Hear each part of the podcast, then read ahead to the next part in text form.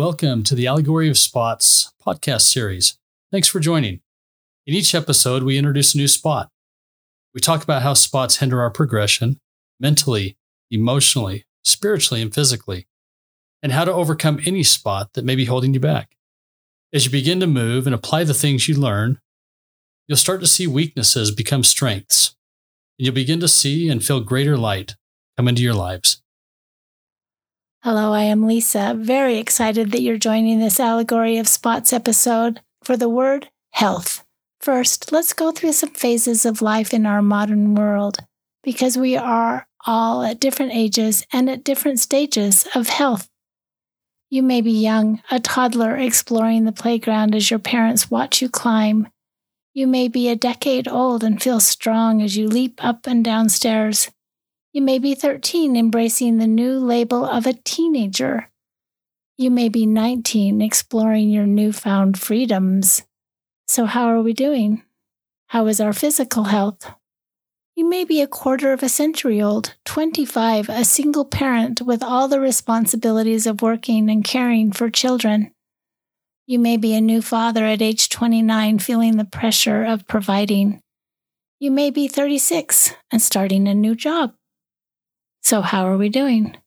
How is our mental health? You may be 42 and just suffered a mini stroke. You may be 48 and getting married for the second time, or 48 and single and never married. You may be 55, juggling your children and also taking care of your parents. You may be 57 years old and starting a brand new career. So, how are we doing? How is our emotional health?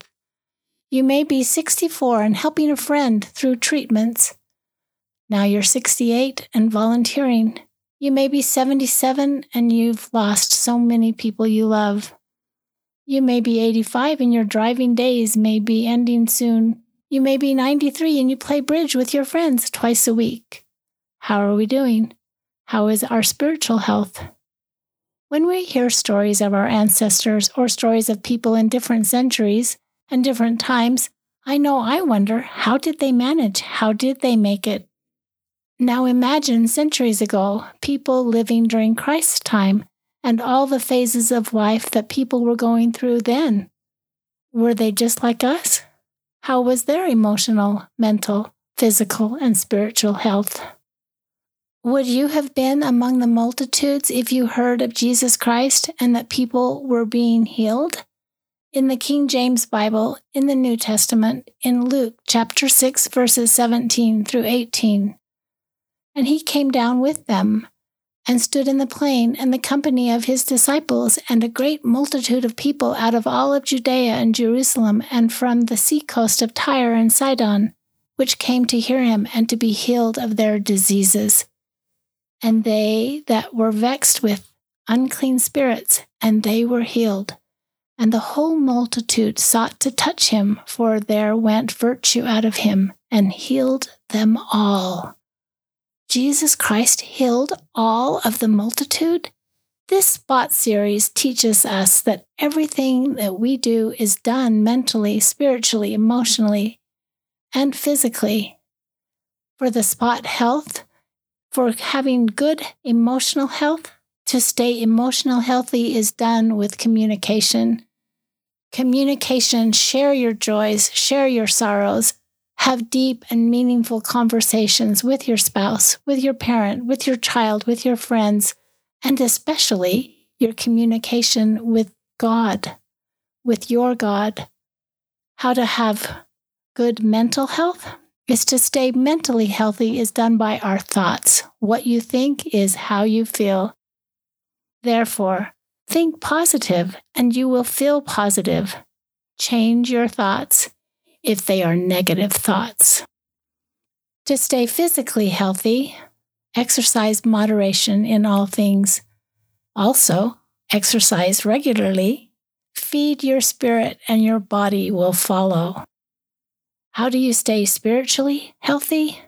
Believe and know and trust that Jesus Christ can help you through the atonement will work in all areas of health, for Christ has many names physician, advocate, healer, teacher, savior. There is a song that starts out with, Have we forgotten what really matters? What really matters? It gets complicated. Life's moving faster. It keeps moving faster.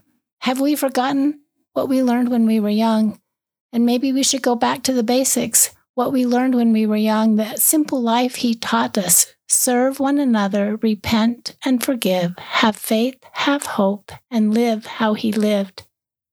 This song by Jacob Hawks ends with Pray to the Father and never give up. He taught us to love. He taught us to love.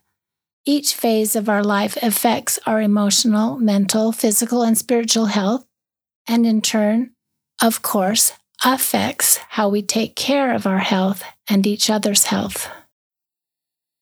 At the end of each episode, you'll hear us repeat the steps on how to remove your spots. It's simple. There are four steps in the process. Number one, start by making a comprehensive list of all the things in your life that you need to get rid of, or repent of, or even be healed from. You'll know when your list is complete when you feel you've included all the items that come to mind. Number two, take an inventory of what you're feeding your spirit, because what you feed your spirit is what feeds your flesh. Your body will follow your spirit. Number three, now that you've identified the spots, let's get rid of them or cast them off. And here's how you do that present your list to God through prayer. Ask Him for help. Ask Him to remove your spots, to literally take them from you. Ask God to remove and offload all your burdens, your stresses, and your concerns. Stop trying to carry them alone. They weren't meant for you to carry. And number four, once you've finished steps one through three, it's time to start the process again. Only this time, dig a little deeper into your soul, searching out even the smallest of spots you might have overlooked or not even recognized. Ask God to reveal them. He has a way of bringing them to the surface. And finally, continue these steps until you've completely cleansed yourselves of any and all spots. Then move forward day by day using the atonement of Jesus Christ to keep yourself unspotted.